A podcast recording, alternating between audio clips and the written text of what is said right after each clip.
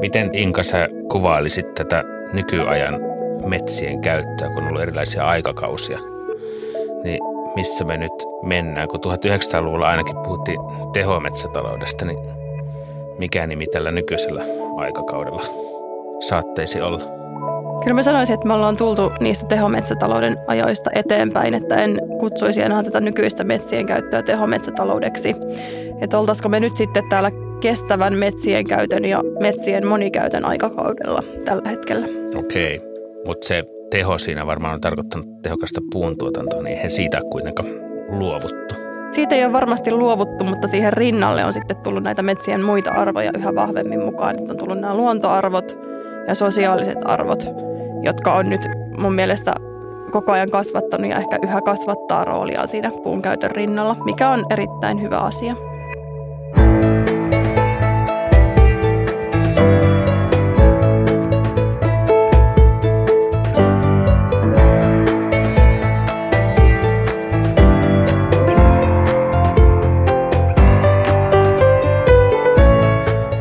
on Metsäpodcast, UPM podcast, jossa me puhutaan kaikesta metsään liittyvästä pienestä ja isosta.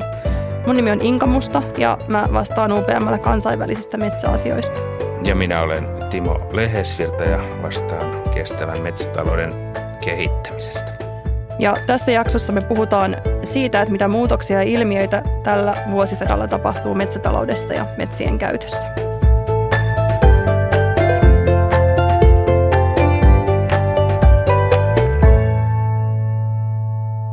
Mites Inka, nyt jos me tänä päivänä ollaan sellaisessa murroksessa, missä tämä moniarvoisuus ilmentyy yhä vahvemmin tässä metsien ja puun käytössä Suomessa, niin miten tämä kestävyyspalikka tässä nyt sitten kehittyy lähivuosikymmeninä? Mitä sille tapahtuu?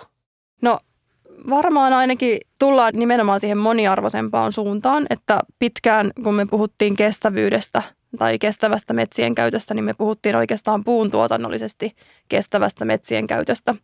Eli tarkoitettiin sitä, että me emme nykyisillä hakkuutasoilla tai metsien käytön määrällä emme vaaranna tulevaisuuden mahdollisuuksia hyödyntää metsiä taloudellisesti. Mutta kyllähän tässä nyt varmaan parin, kolmen vuosikymmenen ajan jo on tullut entistä vahvemmin rinnalle myös se ekologinen kestävyys.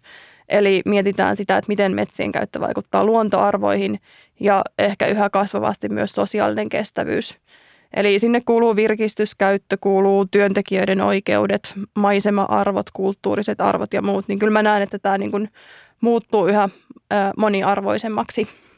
Jos miettii tätä nykyaikaista kestävyyttä ja sen osa-alueita, joka on jo itsessään aika monipuolinen, niin puuttuuko siitä jotakin peruspalikoita vai onko siellä ne ytimet jo valmiina olemassa? Toihan on aika perinteinen toi kolmikärkinen malli, missä on nimenomaan tämä ekologinen, sosiaalinen ja taloudellinen. Ja mun mielestä ne on tosi hyvät peruspalikat ja lähtökohdat sille, että miten meidän tulisi niitä metsiä käyttää. Ja tähän kaikkeen kehitykseen varmasti vaikuttaa myös se, että kun tieto kasvaa, niin silloin kasvaa myös ehkä ne vastuullisuuden vaatimukset, että mitä enemmän me tiedetään metsistä, me tiedetään lajeista, muista luontoarvoista, ymmärretään yhä paremmin niitä sosiaalisia merkityksiä, mitä metsiin liittyy, niin sen enemmän varmaan kasvaa myös ne vaatimukset sitten ottaa ne vastuullisesti huomioon, kun metsiä käytetään. No miten sitten Inka, tämä metsävisio 2100 eikä puuvisio, niin nähdäänkö me siellä tota, metsää puilta tai toisinpäin, että onko se metsätalouden kehittyminen tällä vuosisadalla, niin onko se yhä niin puukeskeistä kuin tähänkin saakka vai löydetäänkö me sieltä reilusta 20 000 metsälajista tai muuten metsäluonnosta jotakin muuta liiketoimintaa tai meitä hyödyttäviä palveluita? Aika vaikea on nähdä, että se tulevaisuudessakin ei olisi puukeskeistä – ihmiskunnan tarve kestäville tuotteille ei ole suinkaan vähenemässä. Meitä on täällä yhä enemmän, ihmisten elintaso nousee ja me tarvitaan niitä vaihtoehtoja fossiilisille raaka-aineille ja puu on, vaikka se on aika hitaasti kasvava, niin se on kuitenkin uusiutuva materiaali, mistä me saadaan niitä kestäviä tuotteita. Varmasti se puu tulee pysymään siellä keskiössä. Ja ihan jos mietitään niin volyymi mielessä metsää ja metsän eri lajeja ja mit, mitä siellä metsässä kerta kaikkiaan on, niin onhan se puu niin, kuin niin iso siinäkin mielessä. Mutta uskoisin, että siihen rinnalle alkaa tulla yhä enemmän muitakin tuotteita ja onhan nyt jo niin kuin, ää, kotimaiset marjat on nosteessa, sienet on nosteessa. Sitten me ei tiedetä, mitä kaikkia lääkeaineita tuolta metsistä löytyy ynnä muuta, niin siellä on varmasti paljon löydettävissä semmoista taloudellistakin potentiaalia. Onko sulla joku erityinen juttu, mihin sä uskot, että mikä sieltä metsistä löytyy? No kyllä, mulla varmaan on joitakin erityisiä juttuja, mihin mä, mihin mä uskon, mutta mä uskon myös siihen ja toivonkin sitä, että se puu siellä keskiössä säilyy sitä kautta, että se mun uskoni siihen puuhun korvaamaan fossiilisia on hyvin vahva. Ja myöskin sitä sen niin kuin kehittyvän tuoteportfolion näkökulmasta, että mä uskon siihen, että siinä mun visiossa niin puusta saadaan yhä kasvava määrä niitä välttämättömyyshyödykkeitä – oli ne sitten lyhyt- tai pitkäaikaisia elinkaareltaan, mutta että ö, mä näkisin, että se puun menestys tulee perustumaan siihen tuotekehitykseen ja siihen, että me, me ollaan niin tekemisissä ihmiselle elintärkeiden välttämättömyyshyödykkeiden kanssa. Mutta siinä rinnalla sitten, kun se puu on säilynyt keskiössä, niin kyllä mä niin uskon – uskon vahvasti siihen, että tämä metsätalous, että siihen rinnalle tulee tavattoman paljon kiehtovia ja mielenkiintoisia uusia elementtejä ja innovaatioita, mitkä pitkälti perustuu siihen ekosysteemiymmärryksen ja oppiin siitä, että mitä kaikkea se metsä voi tuottaa ja miten se metsäekosysteemi toimii. Kaikkein eniten mä uskon tähän sienten rooliin – sekä metsän elinvoiman ja puiden kasvun näkökulmasta kuin sitten itse siellä lääketeollisuuden ja, ja, ja muiden teollisuuden alojen kehityksen näkökulmasta. Että et mä uskon, että tällä sieni, sienilajistolla ja sienikunnalla on hyvin keskeinen rooli tällä vuosisadalla siinä mm. mun metsävisiossa.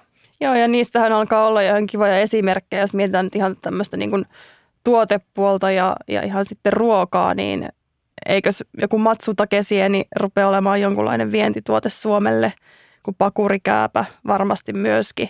Mutta ehkä vielä sitä potentiaalia on paljon enemmän kuin mitä niitä tällä hetkellä hyödynnetään. Mutta sä varmaan mietit niitä sieniä, kun sä oot biologi, niin vielä syvällisemmin. Niin miten sä näet siinä niin kuin ekosysteemin näkökulmasta sienten roolin? No monella tapaa tietysti esimerkkinä on niin kuin ihan puiden kasvu ja laatutekijät ja, ja taimituotanto, missä näillä puiden juurisienillä on varmasti jo nyt olemassa olevilla tekniikoilla voidaan vaikuttaa siihen, minkä juurisienien kanssa nämä puut seurustelee ja, ja silloin kysymys on siitä, että pääosin semmoiset – elementit, mitä me ei nähdä, kun ne sienet on siellä rihmastona juurissa ja maaperässä, niin, niin me ollaan tekemisissä, kun me puhutaan sienten merkityksestä, niin puhutaan puiden kasvu- ja laatutekijöistä ja puuntuotannon ytimistä. Ja sitten me puhutaan myöskin, myöskin siitä, mitä mainitsit, nämä taloudellisesti arvokkaat ihan ruokasienet, niin niiden – tuotannon integroinnista siihen puuntuotannon viereen, jossa on kysymys sitten joko tämmöisistä puoliviljelytyyppisistä ratkaisuista tai, tai syvemmin integroiduista tuotantoratkaisuista, jossa ihminen aika paljon pystyy sitten vaikuttamaan siihen, minkälaisia juurisieniä ja minkälaisia lahottajasieniä metsissä kasvaa. Missä siihen pystytään vaikuttamaan? Sä selkeästi olet vähän perehtynyt tähän aiheeseen. No näihin juurisieniin voidaan vaikuttaa jo taimikasvatuksessa, että sinne kasvualustoihin, missä taimia, taimia idätetään ja kasvatetaan, niin sinne on mahdollista siirtää haluttuja juurisieniä. Ja, ja sitten yksi kiehtova esimerkki on juuri nämä pakurit ja vaikkapa lakkakäävät lakkakäävänkin voi istuttaa uudistuksen yhteydessä sinne kuusen kantoon ja sitä kautta luoda tämmöistä rinnakkaistuotantoa, missä on mahdollista saada sitten tuloja jo muutaman vuoden kuluttua, ettei tarvitse sitä metsämiehen kvartaalia metsikkötasollakaan aina odottaa. Onko nämä pakurit ja mainitsit siinä jonkun toisenkin käävän muistaakseni, niin onko nämä sitten semmoisia ristiriidassa jollain tavalla sen puuntuotannon kanssa. Pakurihan ainakin on tämmöinen lahottajasieni, niin se ei varmaan sitten tämmöiseen niin hyvään tukkipuuhun istu oikein millään tavalla. Että onko se sitten valinta, että joko pakuri tai sitten sitä tukkipuuta?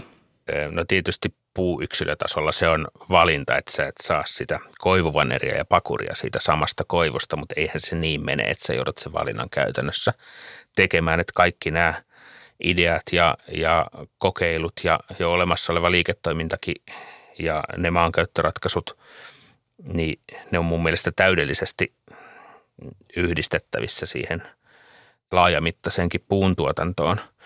Ja, ja silloin puhutaan siitä, että se metsikkö, metsäkuviokohtaisesti sä voit asettaa tavoitteita sille metsällesi niin, että se laadukas puu ja se volyymi tuotetaan tietyssä metsässä, mutta sitten se rantaluhta, joka on ehkä jo lainkin perusteella metsätalouden ja puunkäytön ulkopuolella, niin siellä on mahdollisuuksia tuottaa vaikka ne, ne pakurit. Ja sitten osa, osa näistä ratkaisuista on ihan täysin ö, mahdollisia toteuttaa ihan osana sitä ö, talousmetsäkuvion kiertoa. Mm, kyllä. Ja tämähän on metsänomistajan kannalta varmasti hieno asia, että tulee lisää näitä tämmöisiä vaihtoehtoisiakin ansaintatapoja tai rinnakkaisia ansaintatapoja sieltä metsästä. Että ihan riippuen siitä, että mikä sua itseäsi kiinnostaa, mitkä sun tavoitteet on, niin voit päättää, että mihin sitten keskityt siellä omassa metsässäsi.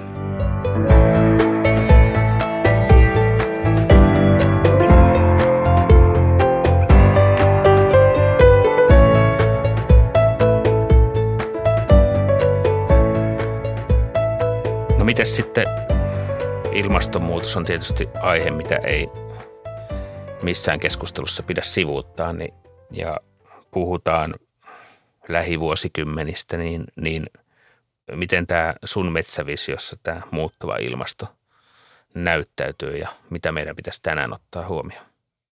Aika paljon ilmastonmuutoksesta puhutaan riskien kautta – Eli puhutaan siitä, että kun Suomessakin ilmasto lämpenee, niin tänne tulee uusia esimerkiksi tämmöisiä tuhohyönteisiä. Sitten sääolosuhteethan tulee väistämättä muuttumaan. Tulee ehkä enemmän talviaikaista sadantaa, voi tulla kuivia kausia, tulee ehkä lisää myrskyjä. Ja kyllähän kun me tänä päivänä istutetaan puita tai kylvetään siemeniä tuonne, niin kyllähän meidän pitäisi niin olla varautunut siihen, että ne olosuhteet tulee muuttumaan – kun ne tämän päivän puut tosiaan vuosikymmeniä vielä tulee tuolla metsissä olemaan. Että kyllä sillä niin kuin ihan metsien terveyden ja metsien jopa olemassaolon kannalta on, on paljon merkitystä. Mutta sitten totta kai se ilmastonmuutos, niin hirveä asia kuin se onkin, niin onhan se myös mahdollisuus, että se varmasti ö, lisää niitä mahdollisuuksia sille, että mitä kaikkea me voidaan meidän metsistä saada. Että ne voi olla hyviäkin ne uudet lajit, jotka täällä menestyy, eikä kaikki vaan mitään tuholaisia suinkaan.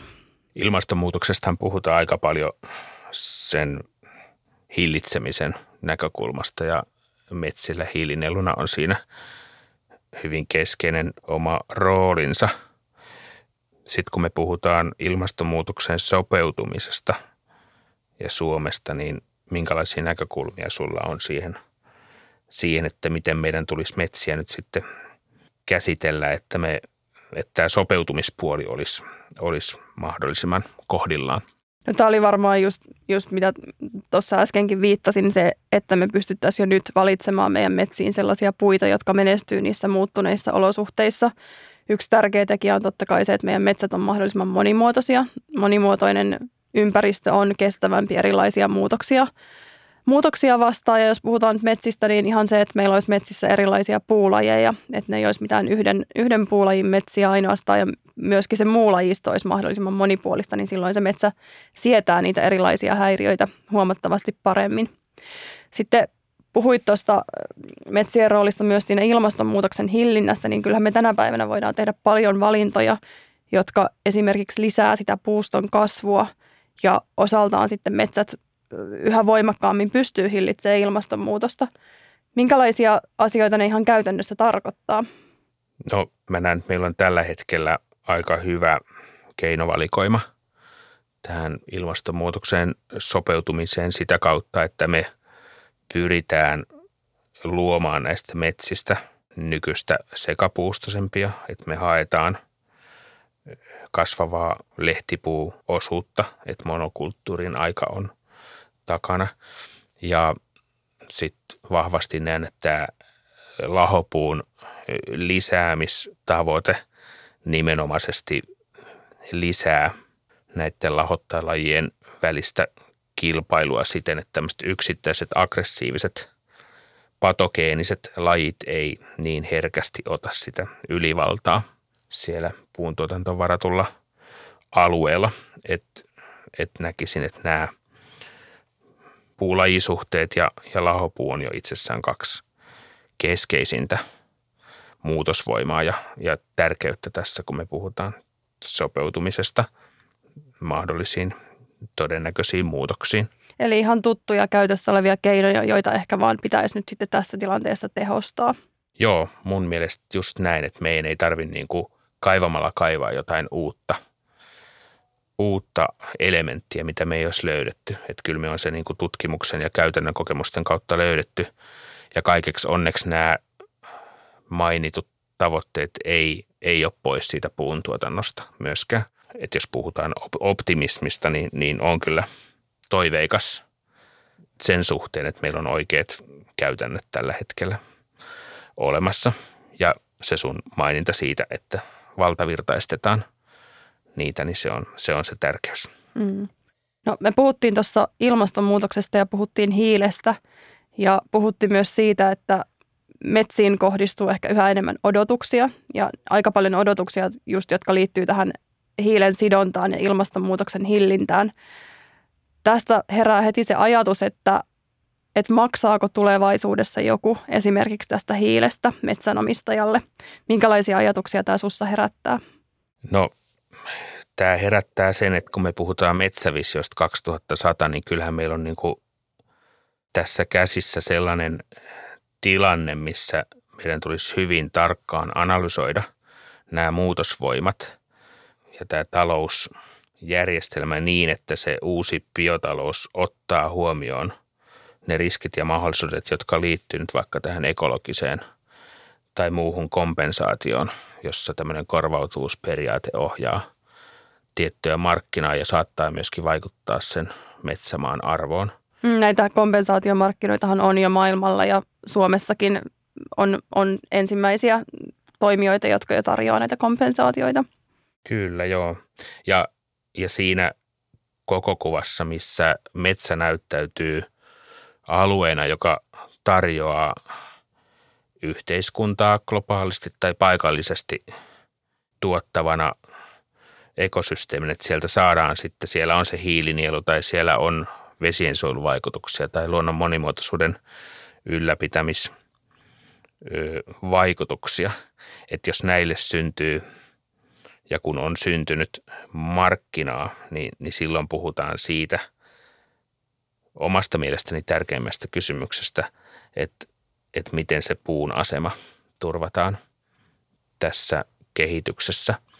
Ja se on mielestäni hyvin keskeinen, keskeinen koko tämän alan edunvalvonta kysymys, koska ei tätä muutosta mihinkään käännetä eikä sitä pidäkään, pidäkään lähteä muuttamaan – mutta meidän pitää huolehtia sen puun asemasta sen takia, että se puu korvaa sen fossiilisen. Ja se on myöskin ympäristökysymys, eikä pelkästään bisnesargumentti. Kyllä, että ehkä pitäisi lisätä ymmärrystä siitä, että meillä on jo olemassa tämmöinen oikeasti aika upea maankäyttömuoto, kestävä metsien käyttö, jossa me saadaan niitä ihmiskunnan tarvitsemia jokapäiväisiä tuotteita, mutta me voidaan samalla pitää huolta luontoarvoista, vedestä, ihmisestä – Eli meillä on jo tämmöinen hieno systeemi olemassa ja mun mielestä just näistä kompensaatioasioissa on mielenkiintoista se, että nykyään aika paljon erilaiset yhtiöt, toimijat kompensoi ilmastopäästöjä vaikkapa puita istuttamalla. Ja sehän on hieno juttu, ei siinä mitään, mutta sitten yleensä, että miten se metsä ylipäätään selviytyy ja pysyy metsänä, niin silloin kun metsällä on taloudellinen arvo, niin silloinhan sillä omistajalla on kannuste myöskin pitää siitä huolta ja varmistaa, että se pysyy hengissä yli ajan.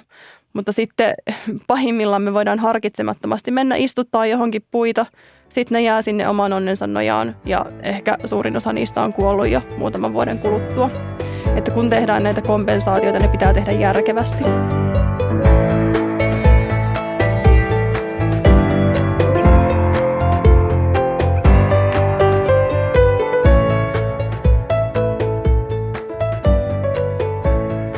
No nyt kun tässä on arveltu, että tämä arvomaailman muutos vie tätä suomalaistenkin metsäsuhdetta siihen suuntaan, että metsät on yhä tärkeämpiä omalle mielenterveydelle ja, ja virkistykselle ja kaupunkilaistuneet suomalaiset alkaa löytää uudelleen metsäluonnon sieniharrastuksen ja marjastuksen ja superfood-näkymien kautta.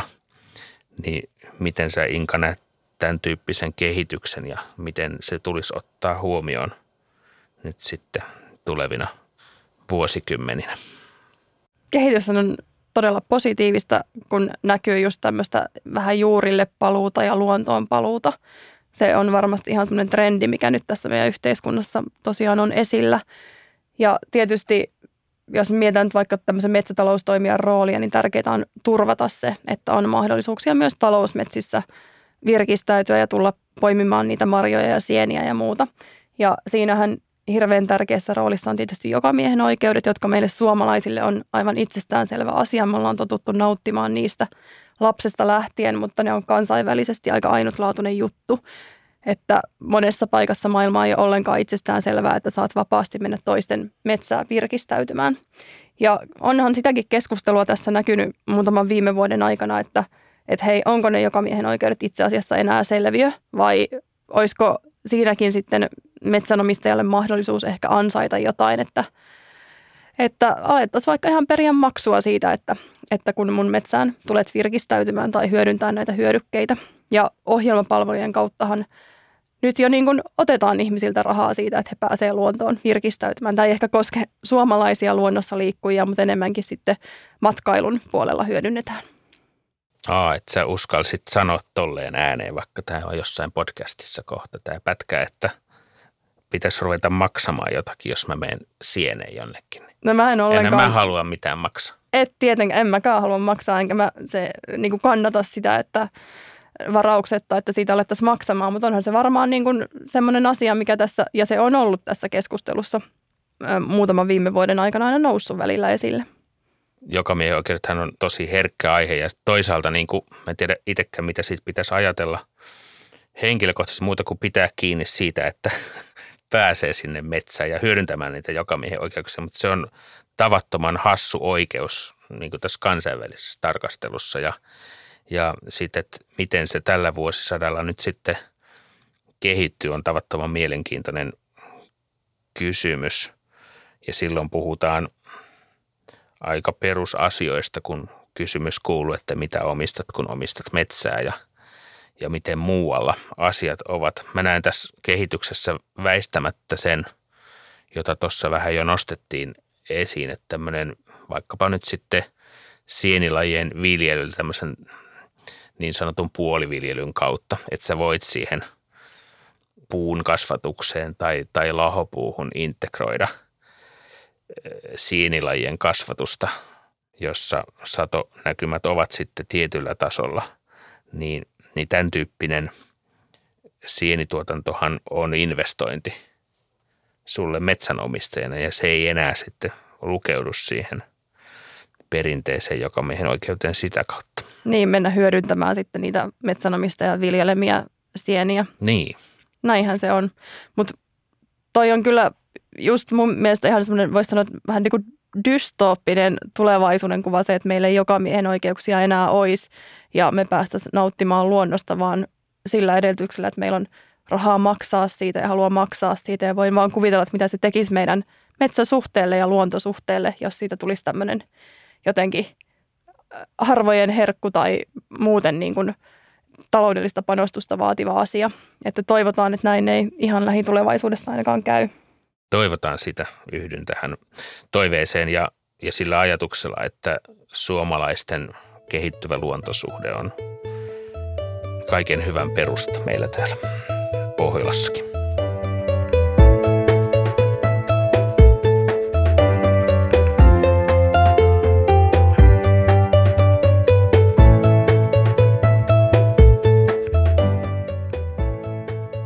Taas on tullut vuoroon viikonlaji.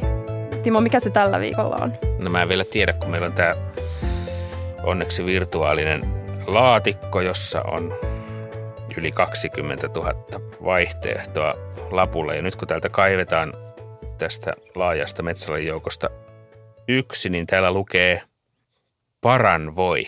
Ja paranvoi on limasieni ja limasienethän on hyvinkin kiehtova – eliöryhmä, ne aikaisemmin liitettiin sienikuntaan kuuluviksi, mutta sitten selvisi, että ovatkin läheisempää sukua ameepoille ja ilman ihmismäisiä raajoja tai mielenliikkeitä, niin pystyvät kuitenkin sisäisten nestevirtausten avulla liikkumaan tuolla metsäluonnossa. Ja paranvoi on se kaunis kirkkaankeltainen – limasien, jonka limakon voi löytää siitä sahauskannonkin päältä talousmetsästä ja siellä se viettää omaa ihmeellistä elämäänsä ja lisääntyy itiöiden avulla. Tämä suomen, suomenkielinen nimi paranvoille tulee, se voi ensinnäkin on, on kuin voita siellä metsässä ja, ja se para on tämmöinen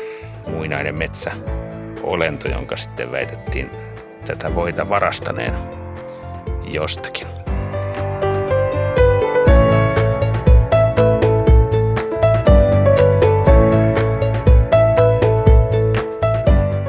Kiitos sulle, kun kuuntelit UPM Metsä-podcastin. Meillä on pyyntö, jos tykkäsit kuulemastasi, kerro kaverille. Nämä kaikki jaksot löytyy Applen podcasteista, Spotifysta ja muista podcast-palveluista.